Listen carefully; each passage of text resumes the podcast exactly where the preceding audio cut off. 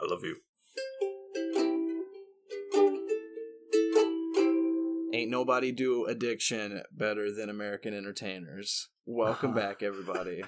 I am the Green Traveler from Gore. I am the faceless Leon. I too once sang out of this faceless void, and today we're talking about singers, American Yeah. singers in particular. Who'd you Uh, Who'd you entertain?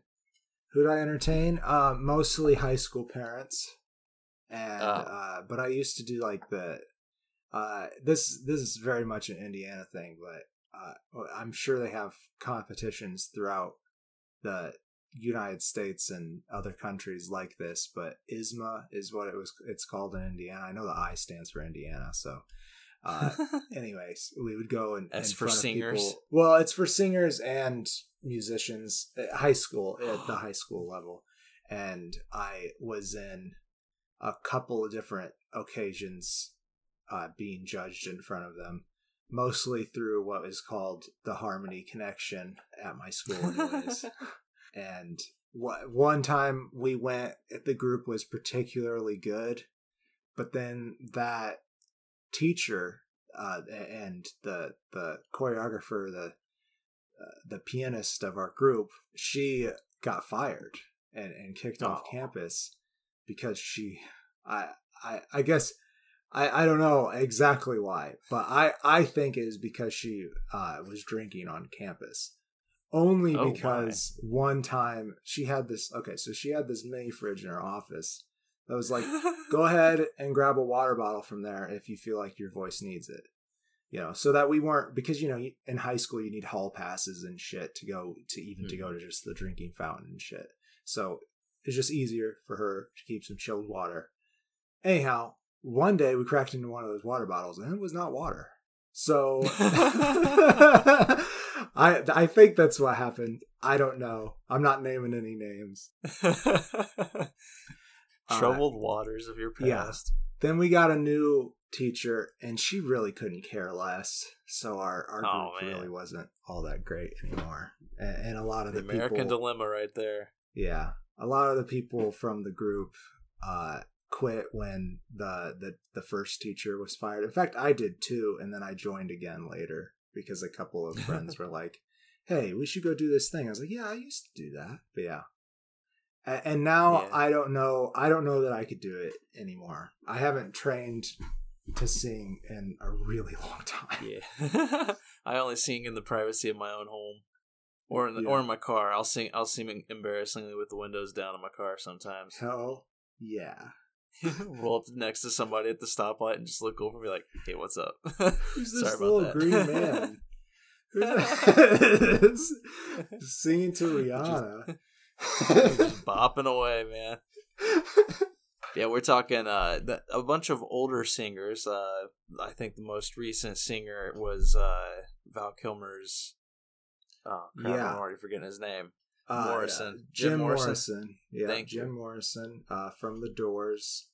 Uh, he Yeah. only only the most recent because he died just a couple years after Judy. really. Yeah, but Judy It was, pretty like close. famous for stuff long, like Of you know, course, way before yes. him. And honestly, of these three, the only one that I really listened to growing up was Jim Morrison and The Doors. Oh yeah, you know same that's here. that's the music my parents loved. Right. So- But you know, it's kind of hard to avoid having listened to at least in passing to the other two Mm. because they're so big in our, our our culture and the base of our culture. Like obviously Judy Garland's famous for singing songs from the movies that she was in, and you know everybody knows somewhere over the uh, rainbow. And Billie Holiday, personally, I I think before I watched this, I knew her more by name really just name Yeah. recognition um, I, i'm Same happy here. that i did watch united states versus billie holiday to learn a little bit more I can agree with that. And that's uh that's the first one we're going to talk about. So you just want to dive on into it? Sure Uh, it's based on the novel Chasing the Scream: The First and Last Days of the War on Drugs by Johann Hari, or and directed by Lee Daniels, written by Suzanne Lorraine Parks. And it's about uh, Billie Holiday, more focused towards the end of her life. Uh, I would say about the last ten years ish. I don't remember how long. I don't know. It seems like it spans. spans quite a bit of time. I I think the story that they're telling starts in the 40s, right after the the war. Uh, because at the very least, Agent Fletcher he has his uniform on at the beginning. Yeah, and Jimmy Fletcher's come back from the war. He's trying. He's a det- uh, becomes a detective. You know, he's just trying to get by basically, and and Billie Holiday is you know famous vocalist. She has you know a lot of songs that are uh, enrapturing the public, and the FBI is growing a little afraid of her because she has one song in particular called "Strange Fruits" that is very detailed, very harrowing, and the FBI doesn't want it heard because it Yeah. also exposes racism, uh, specifically in the South. Yeah, I think it's important to note that the song itself is a depiction of a Mhm. of a lynching. Yeah, It- they they really just don't want her to perform that song live because Right. the song's already out in the public atmosphere. People already know about it, and so they're really worried about her performing it wherever she's going. And I think it. I think the film made mention that it comes just after a anti-lynching bill was brought up in Congress and denied and turned down. Right. and it's a it's a bill that's still as you find out it's you know even today it still hasn't been en- enacted. Yeah so in, in that regard you know this is a very important film to watch because it again it exposes just another part of our history that's just been covered up in our education. Yeah. um, i mean we, we know it we know it's going on but at the same time we're not really teaching people or exposing it too much. And this film tries to do that. I mean, that's kind of the that's kind of the, the the crux of the story is watching her journey trying to perform this song live while simultaneously telling about her addiction issues. Right. And sadly for me, that was the part this film got really or did really poorly on was her addiction because it just focuses so heavily on it, which I know it's a part of her life and I know it is like a very important aspect of her life. Right. But this film just kept, seemed like it had to keep reminding you that she's addicted to something. it, and it seemed like every single scene was like, hey, by the end of it, I felt like there were only two types of scene for this entire movie. Hey, she's an addict, remember that. Or, hey, remember, she cannot trust anybody in her life. And it's just like, Yeah. all right, it, it's very sad and I get it, but at the same time, it just doesn't feel like a story's there right. you know, for somebody who's so iconic, and this film just like didn't really seem to want to grasp that that legend, and you know, tell a, a more I don't know Right. riveting story. I I will say something about that. Something that I read when I was doing some research after watching, which is usually how I go about it, so that things that I research don't affect my opinion of the watch. Uh, man, I feel like that sounded really pretentious. but uh, anyways, that's that's still The how critic's I dilemma. approach this uh, approach this show.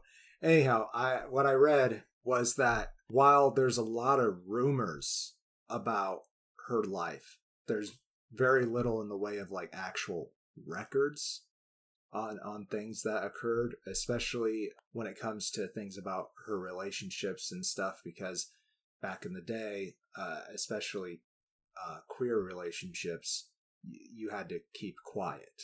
Uh, yeah, you know, otherwise, because it was illegal, for one, yeah, and um, also obviously narcotics were illegal as well, and that's a big part of the film too. Uh, is given just the title alone, the U.S., the United States versus Billie Holiday, Agent Anslinger. I don't remember his first name off the top of my head. Boo. Yeah, I Yeah. think it was I think it was Henry, something like that. his ass, something white. Um, um anyways, he uh basically he he was a big old racist and and didn't want to change the status quo of uh white supremacy and and stuff like that in America and saw Billie uh Holiday as a threat because of that mostly because of her song uh Mm. and to give him an excuse or a way to stop her at least from this protect perspective of this film he went after her for the drugs and Yeah. the and and the war on drugs which i i don't think that this is really in too high dispute i don't know maybe it is at least from my perspective, it is a well known fact that our government started this war on drugs primarily as a disguise for a, a race war, really. Yeah, I mean, I, I think you're in the right. I don't, I don't think that's really disputed, disputable. I think it's well documented, like you said, because I mean that's that's the crux of this film. It was a win-win for Anslinger because he's like, I, I get to bring down this popular black woman, and at the same time, I weaponize this entire new industry of drugs. Right. Weaponize is the wrong word. I don't know how to. Uh, he he uh, demonize demonize. Yeah, I guess definitely. I mean, uh, obviously, and this is kind of uh, part of uh, Jimmy Fletcher's perspective at the beginning of the film too. Is that the public can see how drugs are affecting people, especially in the black community, and he he thinks that what he did is morally sound because drugs are so destructive.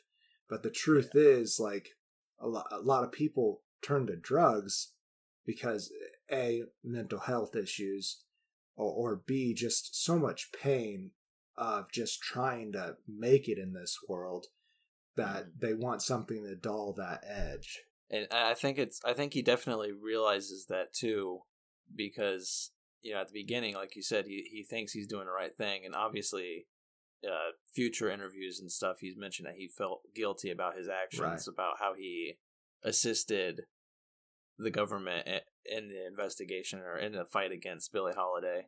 Right. You see his reaction to drugs change because, as you said, like at the beginning, he's kind of straight laced. You know, right. the first time you see him, he's in a military uniform. He's clean cut and then as he gets to know Billie and understand what uh what drove her to where she's at in life, you know, he he he opens up more to it and, and starts to understand not the benefits of doing drugs, but why people would go there. Exactly. He he starts to understand that and and I think he realizes that sending these people to prison is not the right answer.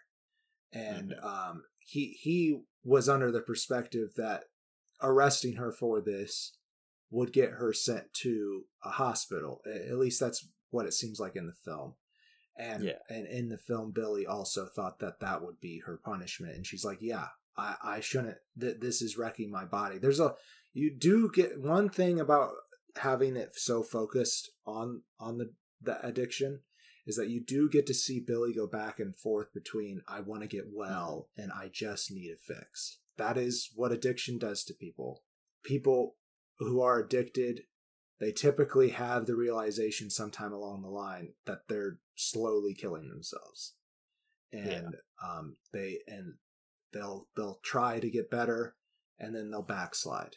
And, and you know, mm-hmm. I have several people in my uh my life who um are addicts and who are luckily because I feel like our culture treats it a lot better nowadays and you know with the rise of psychology are able to get the help they need and actually stay on track and and stay clean more often yeah.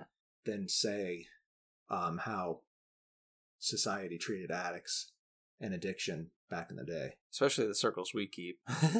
Yeah. We keep a very a very considerate and and uh, yeah. Emotionally buoyant friend group i would say yeah, we try. We definitely try. I don't think we've mentioned yet uh, the actors who play. This is a poor segue on my behalf, but I don't think we've mentioned okay. the actors yet. Billie Holiday is played amazingly by Andra Day, who was right. just nominated for best best leading actress. Or I, I think I think we both kind of agree that we wish the title of the award was best leading female actor. Uh, I yeah. I, I think we both agree that the the term actress is a bit dated. yeah, I've I've stopped using it the past few years because it, it's it's it's a weird thing to segregate a job title to be exactly. male or female. Like I know there's a lot of thoughts on it on the feminist side and why it should be kept. So it's you know there there's arguments for everything, honestly. Sure, yeah. Me personally, I just I don't like I've been trying to get that kind of language out. You know, it's like if I see a male and a female together, I don't say, "Hey guys, how are you doing?" I say, "How are you too?" You know, sure. I try to I try to stop denoting just like a sexual pronoun for everybody. Right. So that's just been like language I've been working on. So I agree that I think eh, because my my argument a long time ago was they shouldn't have a best actor and best actress. They should just have a best actor. Right. Problem with that is you're just gonna get a male selected most times. So I think best female actor is probably a better title. And that's just because the industry is still so saturated in a patriarchal view.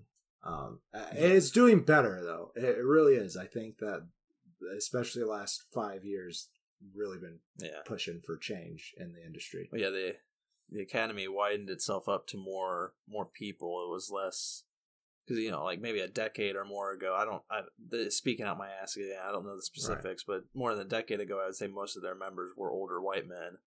Nowadays, I feel like they have a pretty diverse academy that chooses the nominees and everything. Still very white, probably. I don't. I don't know. The, I don't know the, the the the facts, the deets on them. Yeah. Uh, we and I did want to know. I don't know. I'm not trying to say like yes, we we did it first because obviously they were considering her for this award for some time, but uh, before they announced it. Anyways, we did. We were planning on doing this threesome before the nominations came out, and and we were like, oh, good, because we we're also planning on doing uh, a special Oscar episode. Is that going to be Yeah. next week? I think so. so l- look out for that and uh yeah so Nice we're plug. glad that we got one more thanks. We're glad that we got uh one more oscar nominated film uh under our belt before we go in to talk about that.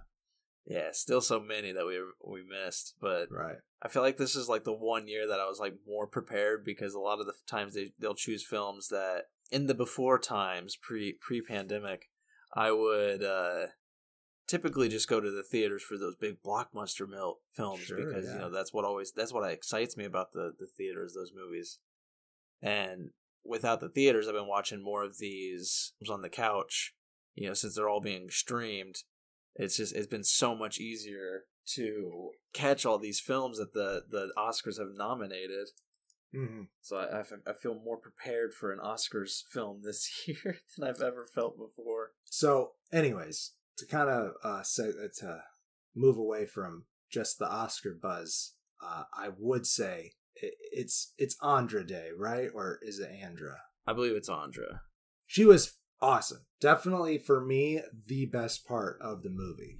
And uh, she deserves the accolades and uh, i could very much see her winning the award. And i know we've said that about Yeah. like uh, maybe four other performances from uh, women actors uh, but i do think that this might be the strongest of the ones who are nominated personally The the one thing that really impressed me about her performance in this film was her voice because Oh, it's yeah. so so spot on. It's so beautiful, and especially when she sings. Like as the movie goes on, that voice gets scratchier because of all the you know she smokes a lot, age, the drugs, everything weighs on her voice, and that was like the most brilliant part of her performance was was that change in her voice for me because it was it was just really spot on. It was so subtle and like I don't know if you if you put the end next to the beginning and play like two scenes back to back, there's just like a very subtle change. It's so great. definitely her good job on on her part and uh you know i think i do want to mention that i really enjoyed most to all of the performances really i would Mhm. say uh but there was some things about this film that i that just kind of didn't make me feel like it was the best movie in the world and you know it didn't get nominated for such anyways. Much, yeah, but I, I would like to say that Trevante Rhodes as Jimmy Yeah. Fletcher was very interesting, and um, uh, the relationship that was portrayed was honestly one of my uh, more favorite parts of the film was their relationship, and it, really doing some research on that, it, it could it's like in the realm of possibility uh, but it- there's no actual uh, fact behind their uh, sexual relationship. But anyways, they're they're Yeah. reported of having several long conversations together and of keeping close after the inc- the the initial incident that he was involved in that got her arrested and sent to prison for a Mhm. year. yeah, and, and I agree. I think that was my favorite aspect too.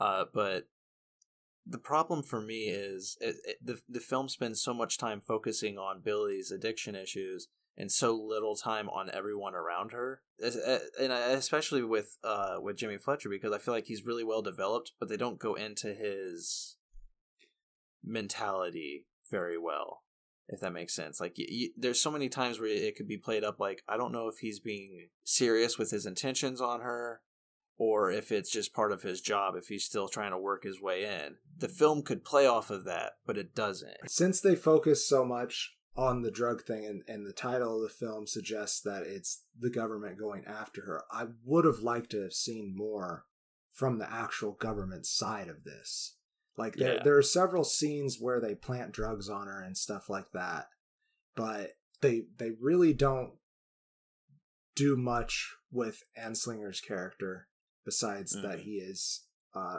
her villain. But there's also like there's she has two they have two husbands in the film that are depicted. She was married a couple more times, I believe, than that.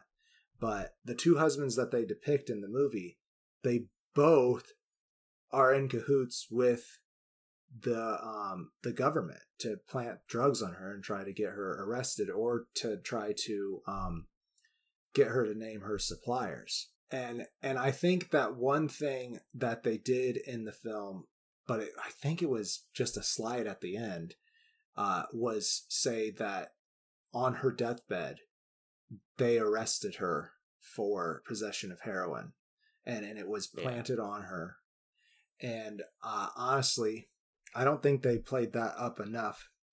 I do like the scene they ended on where she was pretty much saying "fuck you guys." I'm not gonna name names. Yeah, uh, yeah, that was pretty great. And and I don't know that I wanted to see her, you know, get dragged out of her deathbed either. I don't think they like dragged her out of her deathbed. I think they just handcuffed her to the hospital bed. In in an article that I read, they did say that she requested the hospital to continue her methadone treatment, but the agents who were arresting her basically vetoed that. And I think that's basically what killed her. Uh, and she already had cirrhosis, and, you know, she was also uh, trying to get clean right at that moment. But the shock to her body from going into withdrawal without the help of the methadone, that's probably what killed her. Uh, and, you know, that, I didn't see I didn't see those specific words in the article I was reading, but it did say that she had requested to stay on methadone, and that was not allotted to her, which that's very yeah, sad. Terrible. I think they could have done more with that. Yeah, definitely. They could have played up a lot more of this, um, because as we'll talk about in our next movie, Judy, that movie builds on her addictions and her sorrows and why she turned to the life she did. Whereas this movie kind of just presents it once and calls it good. And or, or they'll mention it in passing in like a single single sentence or something. But you know we we watched Judas and the Black Messiah recently and that had the character of Roy Mitchell who there was a there was a depth to his character. There was a lot of meaning to him and it, it made him a good villain. And as you said they don't do anything with Henry Anslinger. They have a they have this great villain I mean, he's not right. a great person. He he's a good villain though that they could build. And this movie just kind of makes him a cardboard cutout. He's just he's just there. And I don't know. It's it's like I'm I'm happy that they focused on Billie, but in in the perspective of a movie, there's just not much there to this film. You know, it's just it's just I don't know. It, it just kind of passed for me. I would say that there there is more similarities to the storyline of Judas and the Black Messiah and this movie as well, given that mm. both main characters. Well, I would argue that Judas and the Black Messiah, from the perspective of Lakeith Stanfield's character, but one of the lead, the biggest character, the biggest name character is civil rights char- uh, person, and then they're infiltrated by federal agents. Very yeah. similar, and and the the the government uses other black people to do that because they know that white people wouldn't be able to get close to them. And it's it's both stories are uh, from the perspective of the government very cruel. But I don't know. I, I do think there's more to say about this. Like there, like what's what's uh you know what's fictional and what's truthful in the film. I would say that there are some things that are hard to believe in the movie that are true for according to my research. So, but just just as any biopic, when you go and watch this movie, because I do recommend watching it because I do think there is uh, a, a level of importance to this movie. Just go into it knowing that some things, uh, particularly her relationship with Jimmy Fletcher, are heightened for the movie, and I I I do give this movie a full face. Like I said, I recommend watching it, but its focus could be in other places, and I think it would be a much stronger movie. That's what I got to say about it. Yeah, I'll uh, I'll bounce off that with uh, I give it two and a half stars. I think it. I think I do recommend it. I mean, just because there, you know, her story is unique and entertaining, but I don't know. It's just Lee Daniels' directing was just so dry for me. It, it, it, was so unfocused, and or or just too focused. You know, so so narrow focused for somebody who's so legendary. And it's just I don't know. It's it's a very missed film for me, and it was really sad because I really wanted to like it, but I don't know. I just I just had to like push myself to get through the movie because after a while it just it was just so much of the same over and over again that I was just waiting for you know I was, I was constantly like looking at how much time was left so yeah it was, it was just a disappointment for me but that's all right so yeah let's move on to judy i don't know if we actually mentioned that billie holiday actually came out this year in 2021 that's judy true yeah, judy's judy's a couple years older 2019 uh, right. Did you want to synopsize that? I will. Yeah, I will. Most of you, I would hope, know Judy Garland, big movie star, especially uh, when she was younger. Played uh, Dorothy and The Wizard of Oz. That's what I know and love her from mostly. Uh, Same. But this focuses on the latter part of her life, really the last year, I would say, mostly the last few months of her life, but not right up to the end. That no. it's it's mostly focused on these concerts that she performed in London at the Talk About Town, which I, when I watched the movie, I did not catch was actually the name of the theater. I, did. I thought I she was on tour. I, really, I thought she she was on tour, but the people that she was working with were just at one theater, and I, yeah. I guess that's it. Did always look like the show was at the same theater, but for some mm. reason, I thought she was going on tour. But whatever. No, it was Dumbledore's theater. It was Dumbledore's theater. Yes, uh, Michael Gambon is in this film. Such a bit role.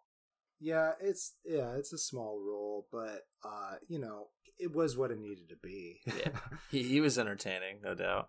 Yeah, I mean, everybody in the film was entertaining, but it was it was just funny that they chose him for such a, a smaller role like that.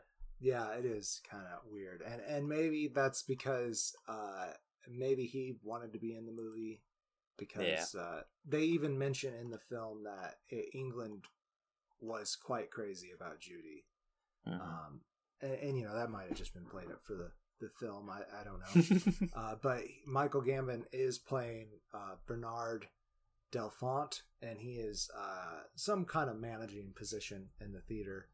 Um, they had some kind of French name that I, uh, for his position that I don't. I don't know. I didn't know how to say it. but uh, anyhow, he, he is in the film, like you said, bit role. But really, the movie is about her struggles and the reason why she decided to do this, according to the movie, is to get enough mo- money so that she could go back home and be with her kids on a more permanent basis. Yeah, yeah, because her addiction had pushed her away from him. The the father of the kids, her ex husband. I don't uh, remember uh, Sid what. Luft. Thank you. Uh, he yeah, he had basically I don't think he like worked the courts, but like you know because of her because of incidents in her life that occurred because of her addiction to to alcohol and other I don't know what other drugs she was into, but um, they're mostly sleeping pills. Okay, which is what she eventually overdosed on. That's that's what took her life. But yeah, because of the incidents that uh, occurred because of because of her addictions, you know, her her kids were just safer at her at their dad's house, you know, and right. and that's part of part of uh the hard part about watching this film is like you know throughout the movie you get those glimpses into their life with their father where they're like oh we're happy here you know it's like they he, he tells her that and it's just like you're kind of hoping it's like oh man i hope he was just being mean but you, you get a phone call later on you're just like oof yeah Yeah, and I, I, those scenes work really well for this film. hmm There, there is a couple things that I'd like to say about uh, Sid Luft. Uh, for one, there's no evidence that he flew to England to have that sit down chat with her about the kids. But Judy, while she was there, reportedly did have a decision on her own that maybe it would be better for the kids if they stayed with him because she figured he was at least this point in her life the more stable parent. Hmm She, however, did reportedly, and like while they had their relationship kept on going back and forth during their divorces, or that sometimes fell through and they stayed together and whatever. Uh, she did in the courts say that he was an abusive, controlling husband. but no they, they kind of play up his abusiveness and well maybe not his abusiveness but his controllingness Right. in this movie pretty well because you get that in that in that conversation you get that he is fairly demanding of a of a man but a Right. controlling controller of the situation and while they were together, he was also their her manager. yeah Um, yeah which you know if if he's abusive as she says he is and controlling that could be a, a problem and she's Yeah. she's as evident from this film judy faced that her entire life especially when she was on contract with mgm hmm and um that uh i i looked up the stuff that they portrayed with um with Mayer um, yeah the one of the the heads of MGM. Uh, Yeah. and apparently it was pretty damn accurate. He was. Oh, yeah. Uh, uh, he he had a penchant for the younger girls under his uh, under his contract and control, and basically he when he saw when somebody signed a contract with the with them, they were owned by Mayer, pr- Mhm. essentially and uh, she she was controlled down to what she could eat.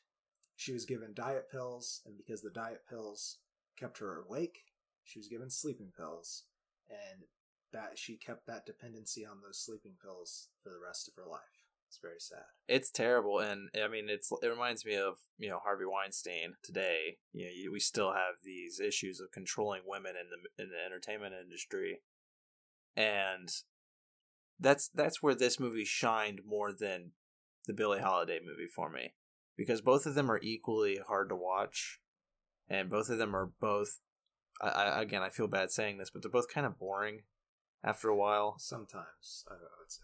Yeah, but the the thing with Judy is it continued to build on her addiction. It continued to build on why she's an addict. It continued to show you why her her life is tragic.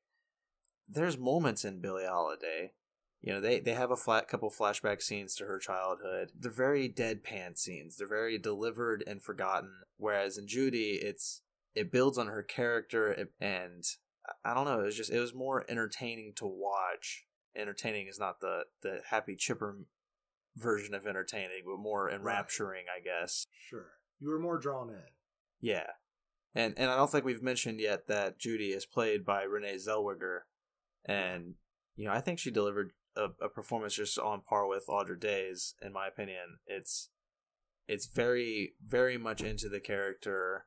There's a lot of sorrow driven behind her and a lot of fanatical sorrow too sometimes like she she can really go for the crazy just off her mind on drugs uh Right. or on I, I would alcohol agree even that this is an incredible performance by Zellweger, but I don't know um, honestly how I feel about her performances in general. I think that she's a very she's very adequate in every role that I've seen her. I've never se- I'll, I won't say I've seen her in a role that I thought ah she did terrible, but for me she's just kind of I don't know. I guess I kind of have trouble not seeing her. This role in particular, though, she really was in that role. Hmm. She, I mean, she was Judy to me, but you know, I also am familiar with Judy Garland. So at the same time, she really, you know, she wasn't quite uh, Judy. Also Yeah. at the same time. Yeah, there was there But- was a bit of Renee in there. definitely, definitely. But I think she did great in this role, and she deserved her Oscar. But I, I would have to disagree. I do think that uh, Andra Day, she just her performance alone was Yeah. the really the the fucking um what do I want to say? It was the best part of that movie, and, Yeah. and it it really outshined. I don't know. I I think it's award worthy for for certain. As as this performance was too, as I said. Yeah. And I, I can agree with that. I think uh, we we talked before uh, before we started recording about this that you know Renee was given more to perform with. With Billie's, there's a lot more covered up. There's a lot more that's that's brought to question because you know it wasn't recorded. It- but with- but with Judy Garland though, it, her story is it's more caught on tape. You know because she performed a lot. It was you know people at least there's more public knowledge of what was going on. It's also a little bit later in the 20th century. I would agree that it was a stronger movie. I, I will agree with that for sure. Um, and yeah, I think research wise, there was more that she was able to to glean uh, from that. And there was just so much exposure of, of Judy, especially earlier than this period. Just so Hmm. much. Everybody knew Judy Garland. Not that you know, uh, Billie Holiday wasn't famous and infamous, but just Yeah. Judy couldn't go down the street without someone recognizing her. In fact, there's this one scene at, at a party, the only scene with uh, Liza Minnelli in it, uh, her her daughter, and Liza's like, "Hey, we're gonna go to this other place." And uh, she's like, "No, I think I'll stay here." And she's like, "Are you sure you don't know anybody here?" And she says, "Well, seems like everybody knows me." and uh yeah and that's actually the scene where she meets mickey deans too Yeah, he's another character that I wanted to talk about because he's played by Finn Wittrock, right? hmm uh, Yeah, and and I just did not recognize him. I think he's an American Horror Story now, maybe I'm not sure, i don't know but I I just did not recognize him. He was he was so vastly different than anything I've ever seen him in before in this role. It was it was really damn good. Like yeah i thought he did a do, did do a good job. I think it was also something that they didn't focus quite enough on because uh as i was researching he also was reportedly pretty abusive and controlling to, Yeah. to her. And in this film it's really just they they kind of get together. It's fairly romanticized i would say. Yeah, get together um, and he's trying to get this deal to go through for her to have uh, a chain of cinemas with her name on them uh, to to go through, and that does fall by the wayside. That part's true. Like that deal w- did exist and and did fall through, uh, especially at, uh, according to the people who worked at. I forgot the theater's name again. the people who worked at the theater, according to them, the the people, uh, the surviving people, is particularly uh, Rosalind Wilder, who is she's played by Jessie Buckley in the movie, but the real life Rosalind did consult quite a bit on the film. When she was first approached by the director to, you know, include her likeness and everything and have an interview and stuff, she was very skeptical of the film because she just thought, why can't they just let Judy rest? Like, you know, she had such a hard time. But they also did really ramp up that character's involvement in the in the film, which I appreciated. And, and she said that it, it made for a good story too, but that she did in this interview make it clear that like she never barged into had to barge into Judy's room to force her to get dressed and pull Mm. her uh, to the stage. She did have to convince her to go on stage a few times, as is depicted in the film. But according to her, we were talking about Mickey Deans, I, I recall. That's all right. Uh, so, according to her, uh, her husband, uh, who- who she married, uh, the band leader uh, Burt Rhodes, who's played by Royce Pierreson. Just to mention, I don't know if it's really important in real real life.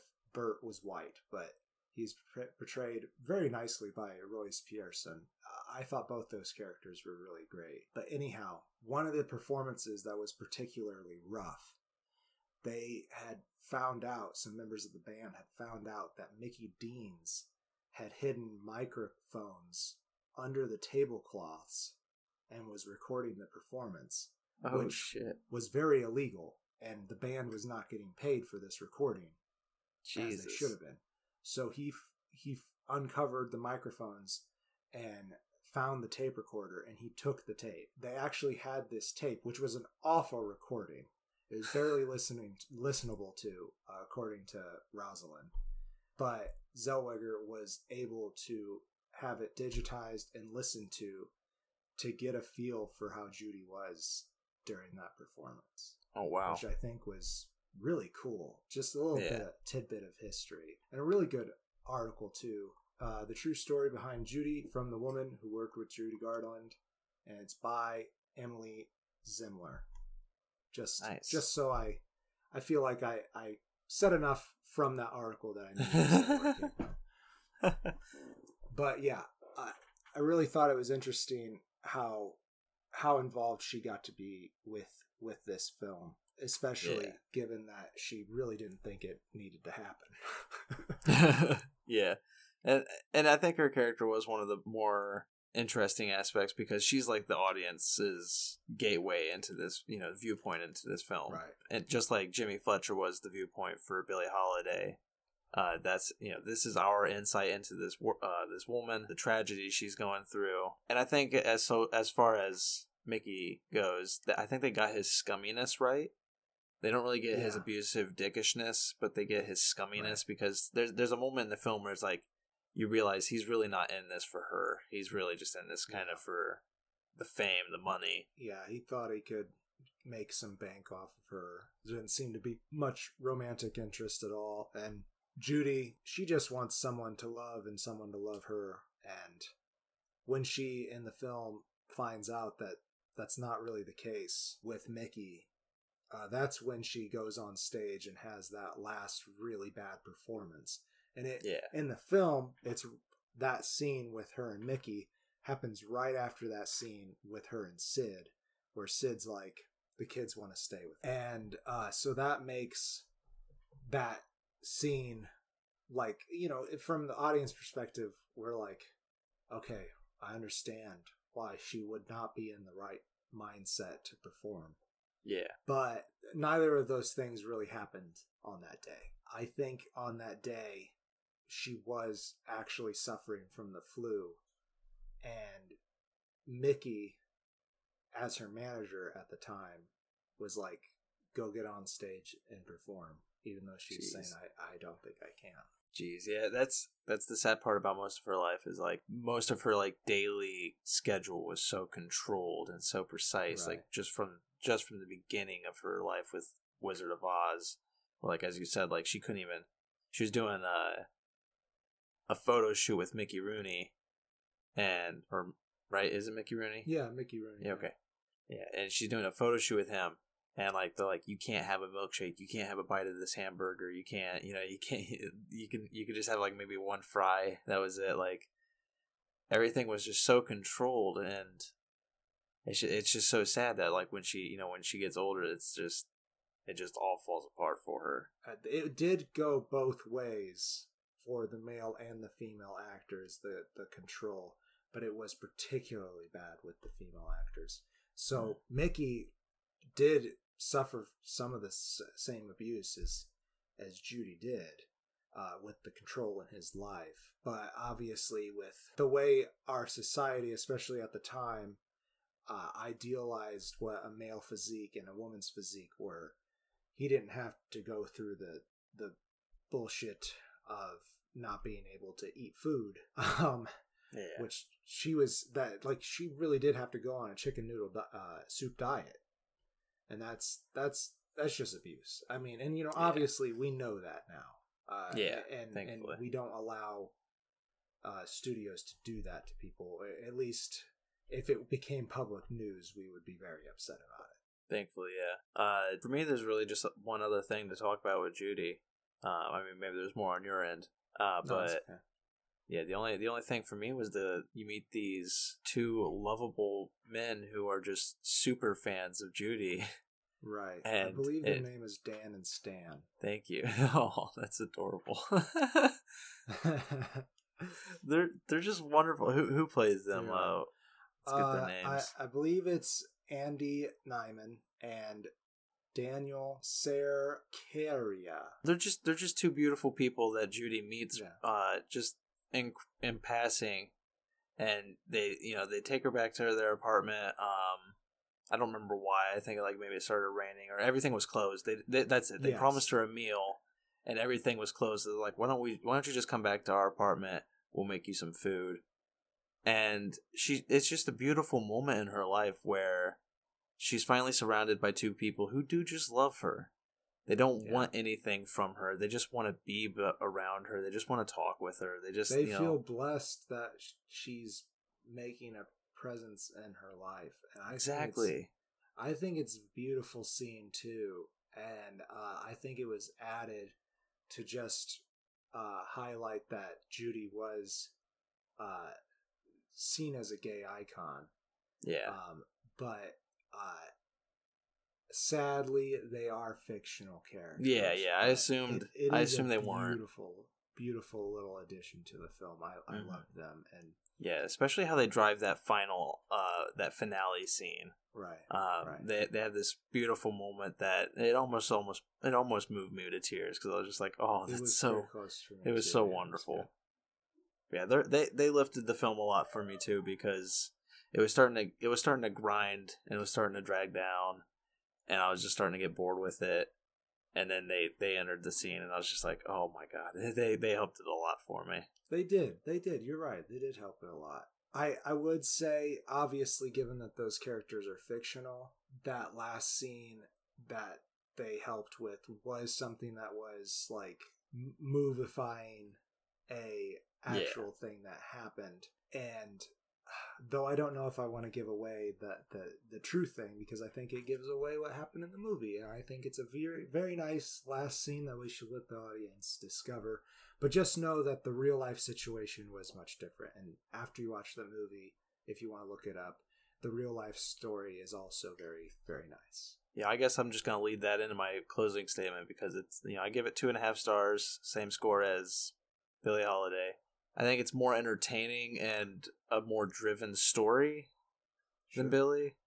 I don't think it's as impactful. I think there's a lot to it that is still impactful.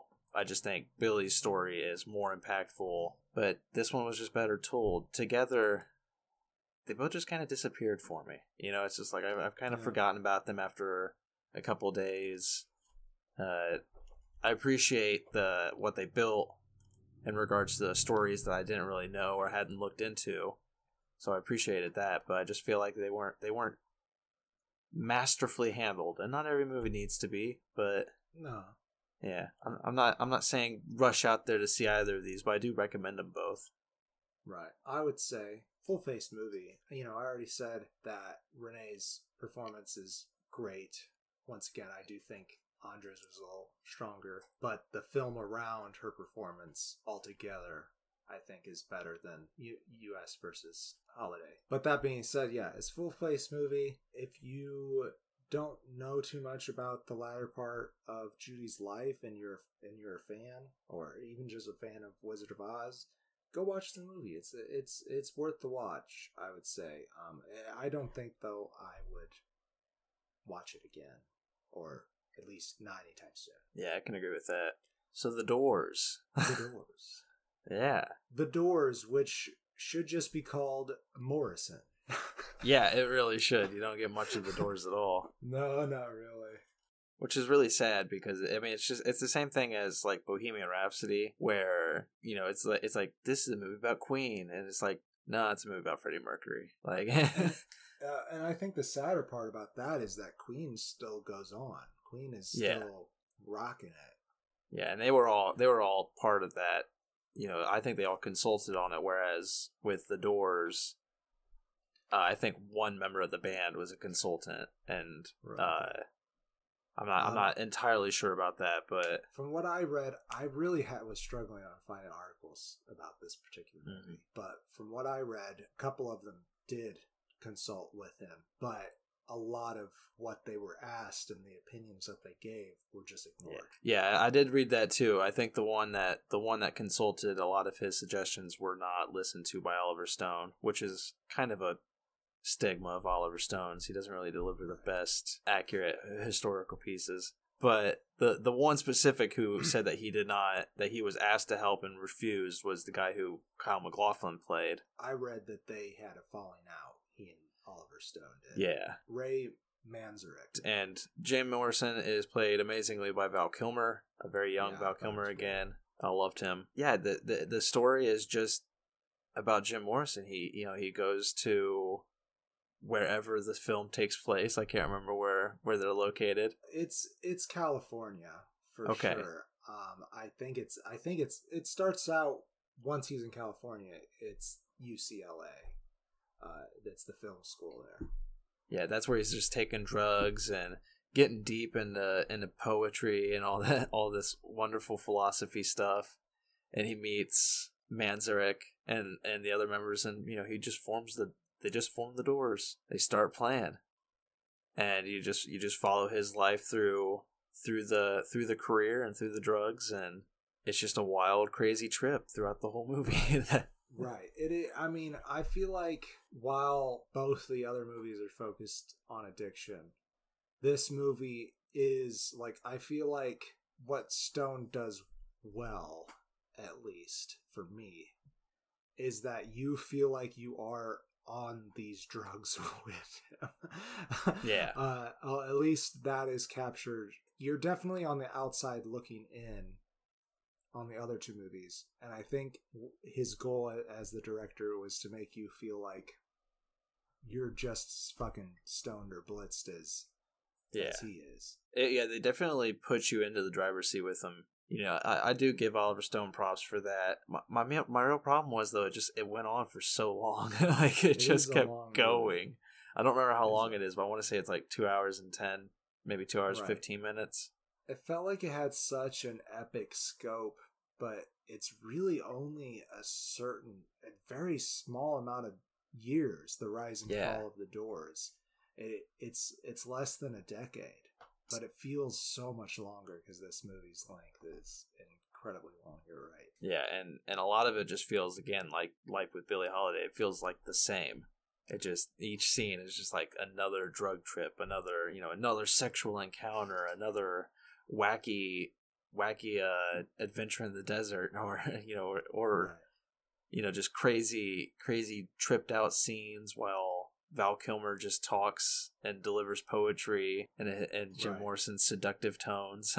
I think the main thing that that changes throughout the film that made me appreciate it uh, a little bit more, at least the, the- on the drug focus that is, than the Billie Holiday movie, is that the people around Jim start realizing how toxic he is. Whereas the beginning, he's so charismatic that they're just drawn in and like you know uh, they say several times that they see jim as a shaman which i feel like is a term that we do try to avoid nowadays yeah, he's more of just uh he's kind of a cult leader yeah really.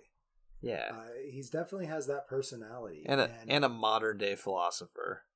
yeah i would give him that i'd give him that um but he just is too obsessed with death and his self pain and honestly hiding from that pain there's a point Yeah. in the movie where one of the band members i believe it is john densmore uh, the character john densmore because like we said earlier a lot of the doors came out and said they didn't really like the interpretation of what went on. It's like they're like, this is not the poet that we knew. Uh, anyway, John Densmore, portrayed by Kevin Dillon, he says, "We took drugs to expand our mind, man." Just, I'm, I'm adding on to that. Sorry. Um, we said we took drugs to expand our mind, but now you're just using it to run away from pain. For someone who loves pain so much, you sure do run away from it a lot. I, I might Yeah. be mixing a, a line from Robbie Krieger as well, who's played by Frank Whaley, who who is Yeah. the the guitarist. So we got so what what what's let's just build the band real quick. Jim does most of the writing, and he's the singer frontman. Ray is the inventor of that iconic organ uh, sound that you know you just immediately recognizes the, the Doors. yeah. And then Robbie's the guitarist, and John He's- is on the drums. And Robbie's the one who who wrote uh the one Uh, song, right? Yes. Uh, why can't I name name the song? But On fire. Uh, on no, fire, maybe it might. something. That might be it. So, baby, set my fire. I I suck. Light my fire. Come on, baby, light, light my fire. Come on, baby, Yeah. light my fire. Yeah. Yeah, I think that's I think that's the one that like Robbie was the one who wrote it, and he was like very adamant. He's like, make sure that it, that that the movie puts on record that that was my song and not Yeah, Jim Morrison's. yeah. Uh, and It's that so funny. definitely was the song that really kind of got them attention. And then I think I feel like the other songs that we feel, at least that I feel, are really uh, iconically uh, the Doors song songs did not come out until their last album, like Riders Yeah. on the Storm. That that was very late and right Mhm. before they broke up. Like I don't even think they even toured after that album was made. Yeah, probably not. Personally, I do think a lot of their stuff is very. I'm gonna get a lot of hate for this. It's very one note.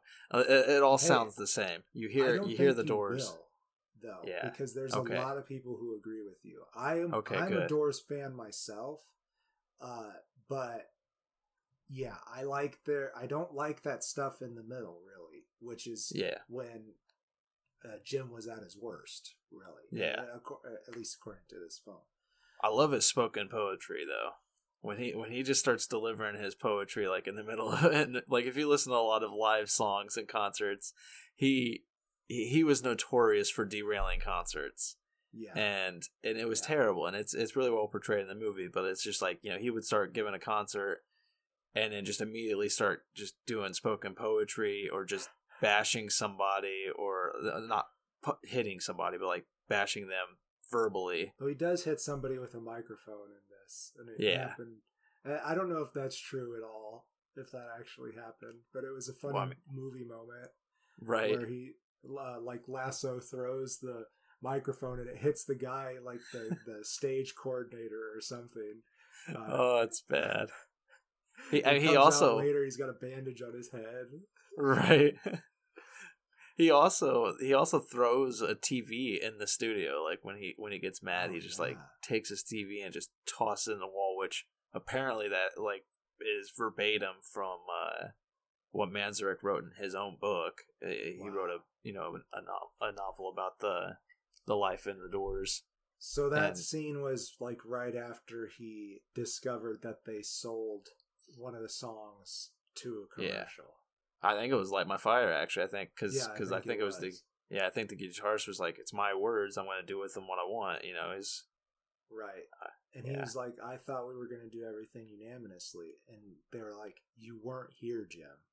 Yeah. We tried to find you. I just I, lo- I loved how this this movie looks into his relationship with the members more because a as we said with the other movies they don't yeah I wish there was but what but it's more than the other two movies delivered in regards to the support that the main the main cast has. It- well, one of those bigger relationships was with his love interest played by Meg Ryan uh what's her name Pam Yeah. Pamela Courson. and she's wonderful. It's she's kind of whirlpools into his world where it's just you know it just keeps getting worse and worse for her until she's at the center of his his whirlpool and it's just terrible. Right. And she is so in love with him. And, uh, you know, he claims to love her throughout the film, but she's definitely becomes very dependent upon him. And he is a chronic cheater. And I think from his point of view, he's he's not cheating. I think from his point of view, Pam knows that he's he's going to mess around because it's just it kind of seems like it's part of his philosophy. And one of the characters that they really talk about and go into is this reporter and she's also portrayed as being a witch in the movie. I don't know how how true that is, but it's uh, Patricia Kennealy, played by Kathleen Quinlan, and that's a marvelous performance in this film yeah. too. I think. I, I don't know how much of what they portrayed in the movie actually happened. Yeah, I don't know either. I I mean, I feel like with a lot of this film, it's it's uh, embellished heavily by Oliver Stone, and I feel like that's one of the cases is probably her her role in his life, but that's that's where they more explore his his obsession with death too is like right. through her. Yeah they both kind of at least she thinks her own obsession with death is on par with his but it, in from the film you could tell his is just way out there. Yeah and, and, but she definitely catapults him to like new levels of exploring that obsession and it's right I, I, feel like that's some of the more trippier moments in the whole movie, and I, I really loved loved that aspect of it. But honestly, for for most of this film, it was just another disappointment for me. I, I don't know. Yeah, that's fair. I did kind of feel that way too. Like I feel I, I feel like there was a lot of potential in all three films, and they just all three could have been better. I think this particular movie could have done with some paring down. It's it's horribly long. Oh yeah. and there's definitely some scenes in there that I, I thought were fun and interesting, but didn't need to happen. I feel like we kind of rushed past Meg Ryan a little bit. Oh yeah, sure. When the reviews for this movie came out, they were pretty rough on her. Like, really? They, yeah, they said her performance had no personality.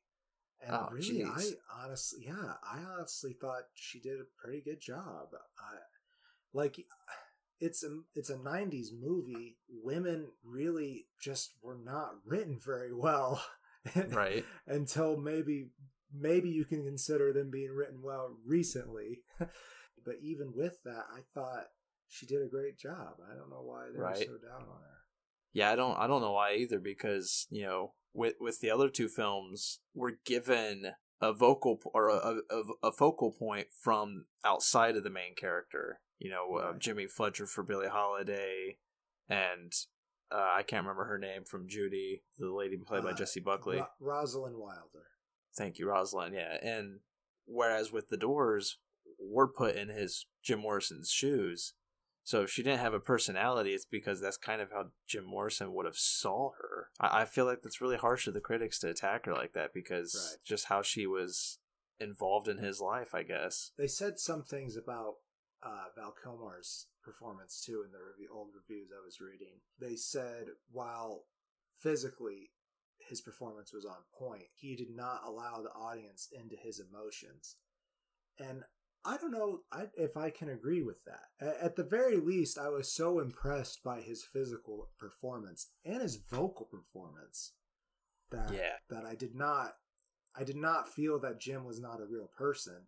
I yeah. felt that he was very focused on whatever was going on in his head. He just he just was Jim Morrison. It's probably honestly the best Val Kilmer role I've ever seen. I mean, again, again, like I feel like the the critics just weren't paying attention because it's like, yeah, there's not much emotion to his character, but that's because Jim Morrison hid his emotion. you know, he that's didn't. right. Yeah. He yeah. he buried it into his lyrics, into his poetry. God, that that's just so weird that I, that critics would like see it. But I mean, we're always as critics, we're always missing the point. You know, it's right. we're yeah, always fucking it up. up. our own point. Yeah, that, seriously, that doesn't exist. Uh, yeah, and, and also in these reviews, I, I think that the people that were reviewing it just weren't fans of the band in general. And yeah, like, probably. Why then even bother reviewing a film about the band? Though I guess just to know, bitch about it. We need something to bitch. We're men. yeah, that's true. it's our crux, man. But no, I agree. I think I think it's uh I think it's one of the better Val Kilmer performances I've ever seen. I mean, up there with Batman and Top Secret. Let's be honest. Batman. No, top secret. Top secret. Seriously, top secret. He's very good at that movie. oh yeah, Uh, definitely. We talked about that movie. Uh, Our first episode, our man. First episode. Yeah, long time ago. It feels like, even though it was less than a year ago. Yeah, I think this is our 48th episode that we've recorded. Wow. Yeah, I don't know if it's a 48 that's going to be, you know, published in that order, Sure. but Sure. in regards to recording, I think so. We're getting close to the big 5-0, man. Damn. Oh, damn. Oh damn. We're almost fifty. If you combine our age, we are over fifty. Why'd you gotta do that? I know. I know. You gotta hurt me like this, man. now I gotta go and take drugs. That's what American entertainers do. They they realize that their their fame and youth are fleeting, and so they hurt themselves. oh. Ah, Fun fact about Jim Morrison though, he's he's one of the members of the 27 Club, yeah. and uh, I'm I'm very close to bit, not being in that club. I'm only a couple months away, and I, I've made it. But Yeah, I think you'll make it. I oh god, I crossed. knocking on all the wood now. yeah, uh, right next to the microphone, knocked on knocked on wood. Not only was Jim Morrison a member of that club, which, if you don't know, the 27 Club are famous uh, entertainers who died at the age of 27, but so is his girlfriend, Pam Courson. Uh, she also died at the age of 27, I think a few years after. A few years later, yeah. yeah, Jim Morrison passed. But other other famous members are, you know, Jimi Hendrix and Janis Joplin, Amy Winehouse. There's a lot of people It's in that group. It's sad. Yeah, brilliant people that just couldn't handle the world. Well, all right. I think did we do closing statements for this film? I don't think we rated it at the very least. No, I think we didn't do that. Yeah, Yeah, I We- give it. I think though we're at the close of it. I gave it two and a half stars, same as the others. Very long, good tale of destruction and addiction. I- I like the attempt at an epic. You know, I always like an epic saga story, Right. so I enjoyed that. But I don't know, just the the, the directing kind of just felt misguided, felt a little bloated. I don't know. I, I, I can agree with all that. I gotta say, I enjoyed watching this movie uh, a little bit more than the other two. Uh, my enjoyment, though, I, I don't know if that's the, you know, that's not the only factor I give in when I'm I'm grading a film. Um, I think the fact that Stone obviously went against the consulting of the people being portrayed in this film that for that reason it should be docked some points. But it's still for me a full faced movie, though I'm not gonna not gonna go around saying this is the best movie in the world. But if you want a fun, trippy movie, I don't know if fun's the right word because there is some uh, you know harrowing moments. But if you want to watch a movie that like highlights a rock star as a cult leader, this is a good place to go.